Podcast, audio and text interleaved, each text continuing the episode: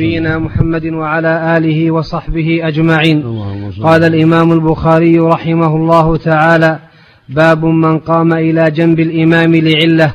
حدثنا زكريا بن يحيى قال حدثنا ابن نمير قال أخبرنا هشام بن عروة عن أبيه عن عائشة رضي الله تعالى عنها قالت أمر رسول الله صلى الله عليه وسلم أبا بكر أن يصلي بالناس في مرضه فكان يصلي بهم.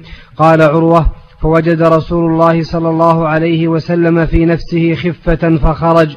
فإذا أبو بكر يؤم الناس فلما رآه أبو بكر استأخر فأشار إليه أن كما أنت. فجلس رسول الله صلى الله عليه وسلم حذاء أبي بكر إلى جنبه فكان أبو بكر يصلي بصلاة رسول الله صلى الله عليه وسلم. والناس يصلون بصلاة أبي بكر. يعني يبلغ عن الناس لأن صوت النبي ضعيف بسبب المرض صار أبو بكر يبلغ. نعم. باب من دخل ليؤم الناس فجاء الإمام الأول فتأخر الأول أو لم يتأخر جادت صلاته. فيه عائشة عن النبي صلى الله عليه وسلم حدثنا عبد الله بن يوسف قال أخبرنا مالك عن أبي حازم بن دينار عن سهل بن سعد الساعدي رضي الله تعالى عنه أن رسول الله صلى الله عليه وسلم ذهب إلى بني عمرو بن عوف ليصلح بينهم فحانت الصلاة فجاء المؤذن إلى أبي بكر فقال أتصلي للناس فأقيم؟ قال نعم.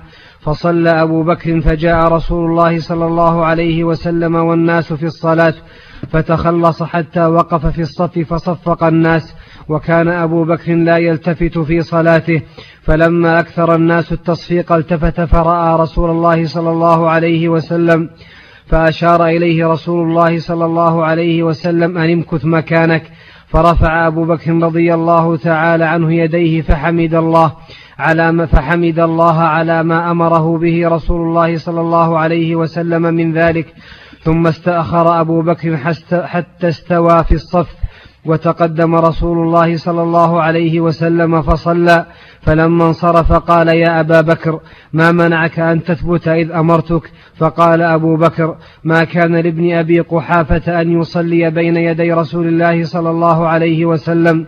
فقال رسول الله صلى الله عليه وسلم ما لي رأيتكم أكثرتم التصفيق من رابه شيء في صلاته فليسبح. فإنه إذا سبح التفت إليه وإنما التصفيق للنساء. وهذا الحديث دل على فوائد منها أن الإمام إذا تأخر عن عادته فللمؤذن أن يقول لمن يراه من المأمومين يصلي بالناس حتى لا يتعطلوا. ومنها أن الإمام إذا جاء فهو مخير إن شاء تقدم وإن شاء صلى مع الناس. لأن النبي أشار إليه أن يثبت. فدل على أنه لو صلى تركه ترك الإمام الذي صلى بالناس فهو فهو حسن. ولهذا في قصة عبد الرحمن بن عوف في غزوة تبوك لم يؤخر بل أمر عبد الرحمن يصلي بالناس ويكمل بالناس. لما تأخر النبي صلى الله عليه وسلم في غزوة تبوك فصلى بهم عبد الرحمن بن عوف. وكان النبي صلى الله عليه وسلم قد تأخر لقضاء حاجة. فلما تأخر كثيرا صلوا. وجاء النبي صلى الله عليه وسلم قد صلوا ركعة. فصلى معهم الركعة التي بقيت هو والمغيرة ثم قضيا الركعة التي فاتتهما. فدل ذلك على أن الأمر في هذا واسع. وفيه فضل الصديق رضي الله عنه. وقول النبي صلى الله عليه وسلم ما لك لم تثبت وأنه أهل لأن يؤم هو النبي خلفه عليه الصلاة والسلام. وفيها أنها إذا حمد الله الإنسان في صلاته إذا عرض عارض حمد الله في صلاته ورفع يديه أن هذا لا حرج فيه. لأن الرسول ما أنكر عليه لما رفع يديه وحمد الله أن أقره النبي ولم ينكر عليه تقدمه. وفيه أن السنة تسبيح. إذا عرض عارض لا لا يصفق الرجال ولكن يسبح سبحان الله سبحان الله. والتصفيق للنساء. وفي جواز الالتفات الحاجة لما التفت الصديق للحاجة لا بأس. لكن الدارج يا شيخ أحسن لك أن بعض النساء إذا أرادت أن تصفق تضرب بيدها على فخذها وتتحرج من التصفيق بالكفين. لا السنة تضرب بيد على يد نعم على كفها الأخرى. على على أحد اليدين على الأخرى. أحسن نعم. الله عليك. هذا هذا التصفيق. أحسن الله عليك. لو أراد الإمام أن يؤم هو بعد أن يكونوا قد صلوا ركعة ماذا يفعلون المصلين؟ نعم. لو أراد الإمام أن يؤم هو تأخر عنهم ركعة ماذا يفعل المصلون بعد ذلك؟ يمكثون حتى يكمل إذا كان صلى ركعة. يمكثون حتى يصلي الإمام الركعة ثم يسلم بهم وهل يستدل بذلك أن يجوز للإمام يؤخر تكبيرة الإحرام عن المأمومين؟ لا إذا صلى بهم الإمام يصلي إذا سلم الإمام يقضوا ما فاتهم. تكبيرة الإحرام تكون للإمام متأخرة عن المأمومين ما في بأس. يصلي وهم ينتظرون ما بقي ما فاته. نعم. ما يجمع بين الحديثين بأنه إذا كان فات الشيء الأولى أن الأولى للمأمون للإمام أن لا يتقدم. هذا هو الأولى. ولا سيما ولا سيما إذا كان فات ركعة وأكثر الأولى أنه يمضي ما مثل ما أمر النبي أبو بكر. ولكن رضي الله عنه رأى من الأدب الشرعي ولم يصلي شيء. في الركعة الأولى. ولكن في قصة عبد الرحمن أمره يكمل. لأنه قصر ركعة. باب إذا استووا في القراءة فليؤمهم أكبرهم.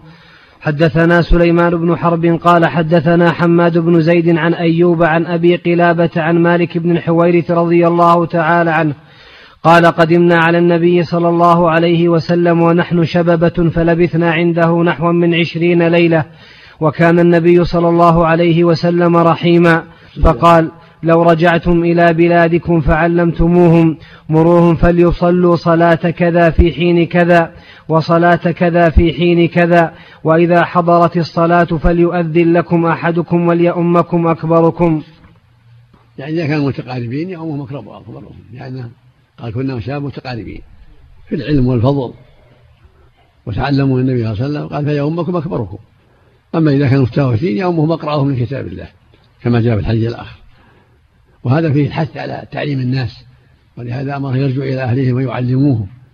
ففي هذا الحث على أن طالب العلم يعلم أهله ويعلم جماعته مما علمه الله جل وعلا. كما قال تعالى يا أيها الذين آمنوا قوا أنفسكم وأهليكم نارا.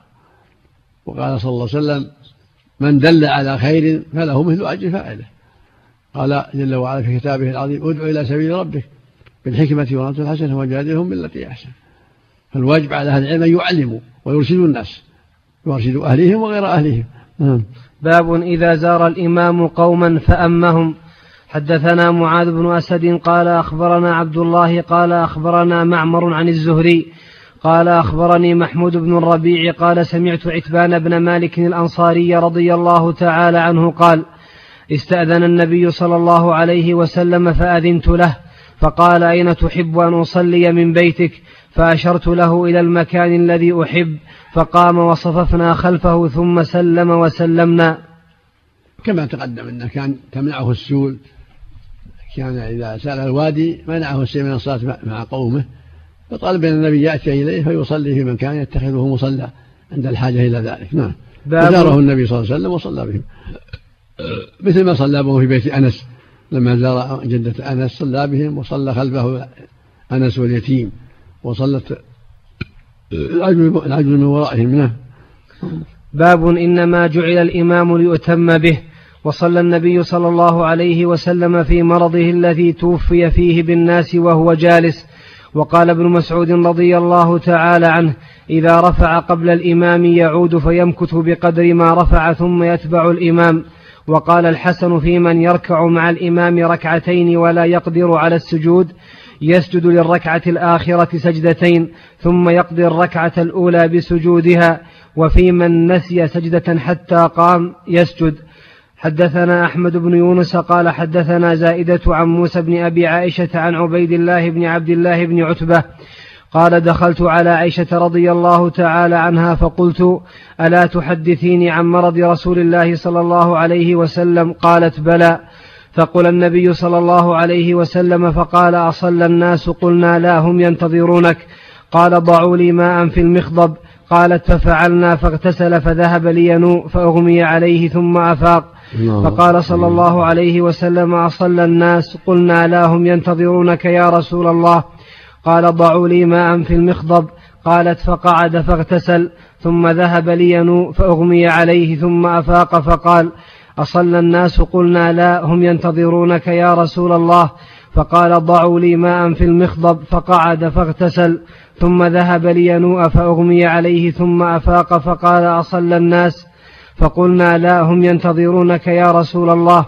والناس عكوف في المسجد ينتظرون النبي صلى الله ينتظرون النبي عليه السلام لصلاة العشاء الآخرة. فأرسل النبي صلى الله عليه وسلم إلى أبي بكر بأن يصلي بالناس. فأتاه الرسول فقال إن رسول الله صلى الله عليه وسلم يأمرك أن تصلي بالناس. فقال أبو بكر وكان رجلا رقيقا يا عمر صل بالناس. فقال له عمر أنت أحق بذلك. فصلى أبو بكر تلك الأيام. ثم إن النبي صلى الله عليه وسلم وجد من نفسه خفة فخرج بين رجلين أحدهما العباس لصلاة الظهر وأبو بكر يصلي بالناس. فلما رآه أبو بكر ذهب ليتأخر فأومى إليه النبي صلى الله عليه وسلم بألا يتأخر. قال اجلساني إلى جنبه فأجلساه إلى جنب أبي بكر. قال فجعل أبو بكر يصلي وهو يأتم بصلاة النبي صلى الله عليه وسلم. والناس بصلاة أبي بكر والنبي صلى الله عليه وسلم قاعد. قال عبيد الله فدخلت على عبد الله بن فدخلت على عبد الله بن عباس فقلت له ألا أعرض عليك ما حدثتني عائشة عن مرض النبي صلى الله عليه وسلم؟ قال هات فعرضت عليه حديثها فما أنكر منه شيئا غير أنه قال أسمت لك الرجل الذي كان مع العباس؟ قلت لا قال هو علي. وهذا فيه أن الإمام الراتب يكون عن يسار المبلغ. يكون مبلغ عن يمينه كالقاعدة. إذا صف المأموم مع الإمام يكون عن يمينه كما فعل كما مر ابن عباس وأهداره عن يمينه. النبي كان عن يسار أبي بكر وأبو بكر عن يمينه يصلي بصلاة النبي صلى الله عليه وسلم والناس يصلون بتبليغ أبي بكر. نعم. للنشاط كان يعني من أجل الإغماء فعله لينشط. نعم. حدثنا عبد الله. سواء في ماء كثير وطب جالس فيه أو في أو صب أو صب عليه كل واحد. نعم. نعم. إذا ذهب الشعور نعم مثل أعظم من النوم. إذا ذهب شعوره يتوضأ نعم. الله تأخر العباس وعلي عن لحوق الجماعة نظرا لمصلحة النبي صلى الله عليه وسلم. نعم. قل تأخر العباس وعلي عن الدخول مع الجماعة. كان كان لحاجة بالنبي إليهما. حتى يمسكاه أمسكهما حتى يمسكاه نعم. حدثنا عبد الله بن يوسف قال أخبرنا مالك عن هشام بن عروة عن أبيه عن عائشة عن عائشة أم المؤمنين رضي الله تعالى عنها أنها قالت صلى رسول الله صلى الله عليه وسلم في بيته وهو شاك فصلى جالسا وصلى وراءه قوم قياما فأشار إليهم أن اجلسوا فلما انصرف قال إنما جعل الإمام ليؤتم به فإذا ركع فاركعوا وإذا رفع فارفعوا وإذا صلى جالسا فصلوا جلوسا. حدثنا عبد الله بن يوسف قال أخبرنا مالك عن ابن شهاب عن أنس بن مالك رضي الله تعالى عنه أن رسول الله صلى الله عليه وسلم ركب فرسا فصرع عنه فجحش, فجحش شقه الأيمن فصلى صلاة من الصلوات وهو قاعد. فصلينا وراءه قعودا فلما انصرف قال إنما جعل الإمام ليؤتم به فإذا صلى قائما فصلوا قياما فإذا ركع فاركعوا وإذا رفع فارفعوا وإذا قال سمع الله لمن حمده فقولوا ربنا ولك الحمد وإذا صلى قائما فصلوا قياما وإذا صلى جالسا فصلوا جلوسا أجمعون. قال أبو عبد الله قال الحميدي قوله إذا صلى جالسا فصلوا جلوسا هو في مرضه القديم ثم صلى بعد ذلك النبي صلى الله عليه وسلم جالسا والناس خلفه قياما ولم يأمرهم لم يأمرهم بالقعود وإنما يؤخذ بالآخر فالآخر من فعل النبي صلى الله عليه وسلم. وهذه مثل ما قال الحميدي يدل على الجواز. لو صلوا قياما لا بأس لأنها قرهم أخيرا لكن جلوسهم أفضل. إذا صلى قاعدا وهو إمام الحي صلى قعودا. أما إذا كان مو بإمام الحي لا يصلي بهم يصلي رجل واقف لكن إمام الحي إمام الراتب إذا صلى جاء صلى خلفه جلوسا أجمعين. هذا هو الأفضل. وإن صلوا قياما كما فعل في مرضه الأخير عليه الصلاة والسلام لا بأس. نعم. ليس بناسخ. الأصل عدم النسخ. هذا هو الجمع بينهما. نعم. نعم. ظاهر كلامه أنه يرى النسخ لكن الأقرب عند أهل العلم مهما أمكن الجمع هو أولى من النسخ. نعم. الله إليك. من جمع بوجه آخر قال إن ابتدأ الإمام الصلاة قائما ثم قعد. لا لا الحكم واحد. إذا صلى جالس الأفضل يصلي الجلوس. وإن صلوا قياما فلا حرج كما فعل في مرضه الأخير عليه الصلاة والسلام. نعم. باب متى يسجد من خلف الإمام. قال أنس رضي الله تعالى عنه فإذا سجد فاسجدوا. حدثنا مسدد قال حدثنا يحيى بن سعيد عن سفيان قال حدثني أبو إسحاق قال حدثني عبد الله بن عبد الله بن يزيد قال حدثني البراء رضي الله عنه وهو غير كذوب. قال كان رسول الله صلى الله عليه وسلم إذا قال سمع الله لمن حمده لم يحن أحد منا ظهره حتى يقع النبي صلى الله عليه وسلم ساجدا ثم نقع سجودا بعده. حدثنا أبو نعيم. مشروع. بعض الناس من حين يسمع صوت الإمام يتابع. لا السنة الهدوء حتى ينقطع صوته. إذا ركع فاركعوا سجد فاسجدوا. فالمأموم يبقى في ركنه حتى ينقطع صوت الإمام ثم يتابع. إذا كبر لا يكبر حتى ينقطع صوته. إذا قال سمع الله لمن هذا لا يرفع حتى ينقطع صوته. إذا سجد كذلك وهكذا. إذا ركع فاركعوا إذا سجد فاسجدوا. هذا الترتيب باتصال. لا لا يعجل. مكروهة. أقل أحوالها كراهة أقل أحوالها كراهة لا أقل أحوالها كراهة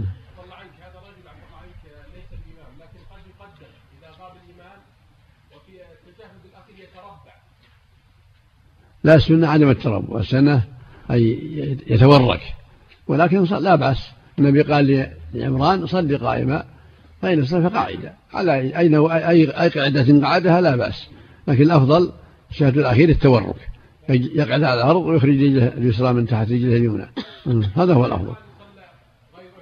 نعم. لا الأمر واسع. سهل. نعم. بارك الله فيكم. الإمام في الحرم سجد سجدة التلاوة والمؤمنين في الدور الثاني آه، يعني ركعوا. رفع الإمام من السجدة وهم رفعوا من القيام من الركوع وكملوا صلاتهم عادي. تصح الصلاة؟ نعم. ما دام تابعوا. هو الإمام سجد سجدة التلاوة وهم ركعوا إيه. إيه. يعني ثم ركعوا قاموا من الركوع ثم رفعوا. رفعوا من الركوع آه ثم ركعوا معه. ثم مع ركعوا معه يوم ركع. أي نعم. إيه. لم يسجدوا. آه. لم يسجدوا وأتوا بالركوع زائد الظاهر ما يضرهم. كانوا يسجدون لجهلهم. في الركوع. لأن سجود التلاوة ليس من جنس الصلاة فيما يظهر يعني أنهم يعيدون الركعة. لأن جهلوا سجوده فلم يتابعوه. نعم. حدثنا أبو نعيم عن سفيان عن أبي إسحاق نحوه بهذا. باب إثم, باب إثم من رفع رأسه قبل الإمام.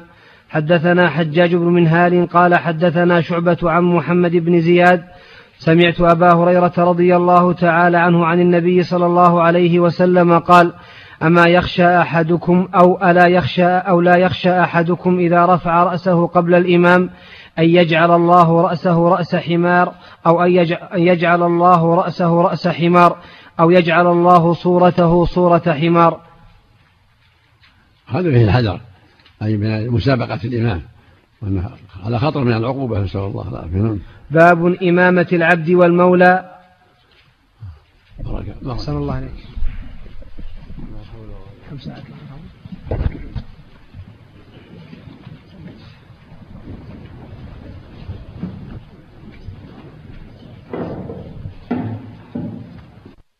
ولا الأولاد ولا, ولا أولاد البنين ولا أولاد البنات. زكاة لغيرهم حواشي الفقراء. أما هؤلاء يجب الإنفاق عليهم. على من يستطيع. وإذا كان لا يستطيع الإنفاق عليهم الله هذا يس... لا لا يعطيهم الزكاة. نعم. ما يعطيهم الزكاة. ولو لم يستطع الإنفاق. نعم. نعم. ينفق حسب طاقته. نعم. ما دام عنده زكاة عنده مال. مثل أكثر ما يسأل مثل هذا المرأة عندها ذهب. ما دام عندها مال عندها ذهب. نعم. تعطي الزكاة الفقراء نعم. غير غير الوالدين. وتعطيهم ما يسر الله من مالها. المرأة مخاطبة بالإنفاق عفى الله عنك. المرأة والرجل كلهم إذا كان عندها مال نعم. برهم من أهم الواجبات. لا أقول مخاطبة بالإنفاق على أبناء بناتها أو نعم. لا أبوهم إذا كان موجود أبوهم إي لأن هذه تقول تعطي ابنتها. نعم. نعم مثل مثل مثله نعم. نعم. تخصيص شهر رمضان بارك الله فيكم في إخراج الزكاة. نعم. تخصيص شهر رمضان في إخراج الزكاة. ما هو إذا حال حول يخرج الزكاة. في رمضان ولا في غيره؟ نعم. وقال يا شيخ أن الوالد لا يعطي ابنه الزكاة إلا إذا كان قضاء دين. لأن قضاء الدين لا يجعل والد لا لا ما لا دين ولا غيره. نعم. نعم. أحسن الله إليك. سائل يقول كفلت صديقا لي في مبلغ كفالة غرم أداء وأضطررت إلى أن أسدد عنه. وأصبح الآن معسرا. فهل يصح لي أن آخذ من الزكاة مقابل هذا المبلغ الذي تحملته عنه من زكاتي أو زكاة غيري؟ أما من زكاة زكاة كذا. أما إذا وكل من يطلب له الزكاة وأوفاك منه. من زكاة تجيه بيده أو بيد وكيله ما شاء لأن إذا جاءت الزكاة ملكها. فيوفي دينه ويأكل منها. فإذا أوفاك من مما يصل إليه من الزكاة أما أنك تسقط من من زكاتك ما يقابل الدين عليه لا هذه وقاية لمالك. عليك أن تمهله نعم. إذا كانوا فقراء نعم. ولهم في ولهم في حوزتهم وهم في نفقتهم وهم في بيته. أحسن الله إليك. السائل السابق يقول هو يعمل في دائرة حكومية وهو مسؤول عن المستودع. فيها ويذهب إلى شراء حاجات هذه الدائرة ويهدى إليه بعض الهدايا من قبل أصحاب المحلات. هل له أخذ هذه الهدايا؟ وهل إيش؟ هو يعمل في دائرة حكومية. وهو مسؤول عن المستودع فيها. ويذهب إلى شراء حاجات هذه الدائرة ويهدى إليه بعض الهدايا من قبل أصحاب المحلات. ما حكم هذه الهدايا؟ هل له أخذها؟ لا لا يقبلها لأن هذا معناه رشوة حتى يشتري منهم. ما يصلح نعم. يعني تكون للدائرة أحسن الله إليك؟ لا يأخذها لا ياخذ أي يعني من أصل ما يأخذ نعم. سم. بسم الله الرحمن الرحيم. الحمد لله رب العالمين